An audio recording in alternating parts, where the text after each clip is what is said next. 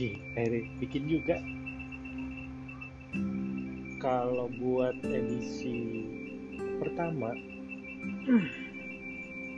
enggak sih. Sebenarnya ini lebih ke buat coba-coba dulu. Kenapa buat coba-coba dulu? Karena ini udah masuk hari ke 40 sekian.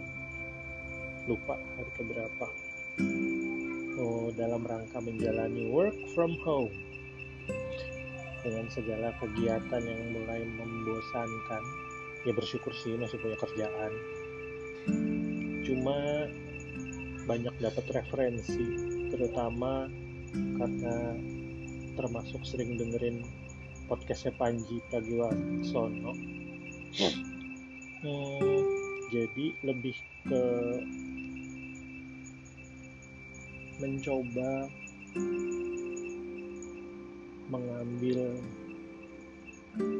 sebuah benefit dari sebuah pandemik yang sedang terjadi. Mana kepikiran 2020 bakal ada pandemi kayak gini? Januari 1 Januari boro-boro mikirin kalau Maret sampai sekarang tuh bakal ada kejadian kayak gini nggak kepikiran ya? Tapi akhirnya mau nggak mau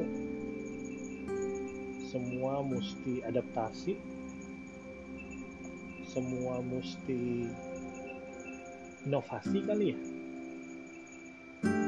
Iya mungkin bisa dibilang inovasi.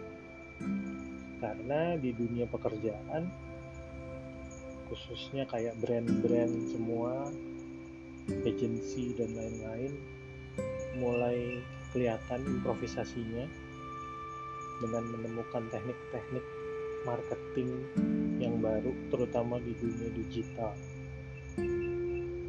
Jadi sesuai kata ahli-ahli ini yang kemarin pada bilang sepertinya bakal ada sebuah kenormalan yang baru untuk ke depannya dengan kata lain ya tadi balik lagi tadi ke adaptasi yang tadi. Karena kemarin juga sempat baca beberapa artikel beberapa industri akan lama untuk bounce backnya lagi. Ekonomi juga akan lama baliknya. Tapi kan kita nggak bisa terus-terusan kayak gini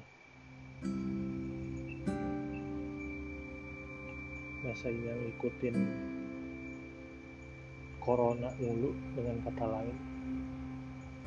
Sedih sih dengan jumlah orang-orang yang gak survive gara-gara corona. Tapi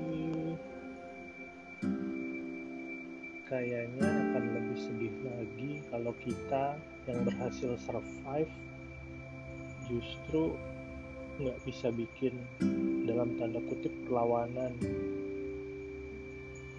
Supaya kita bisa survive dan justru lebih kuat. Jadi terbesitlah akhirnya untuk membuat podcast ini.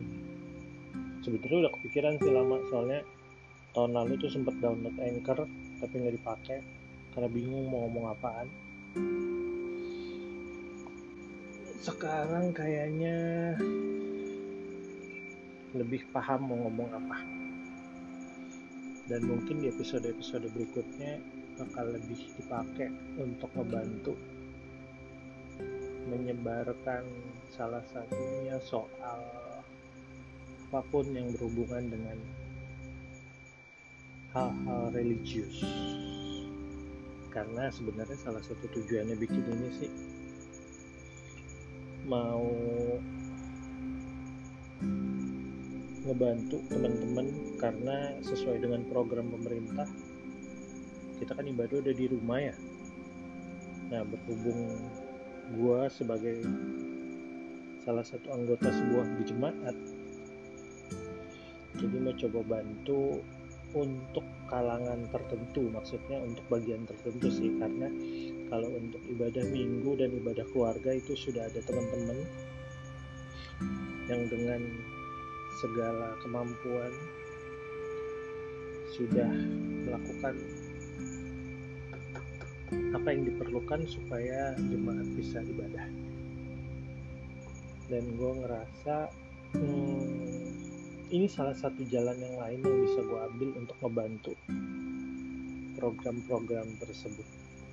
Jadi mungkin di episode berikutnya kita bakal bahas apa ya? Dari SBP kali ya? Seru kali ya? Itu aja sih dulu. Sampai ketemu di episode ke keberapa ya ya kedua lah ini kan pertama. Thank you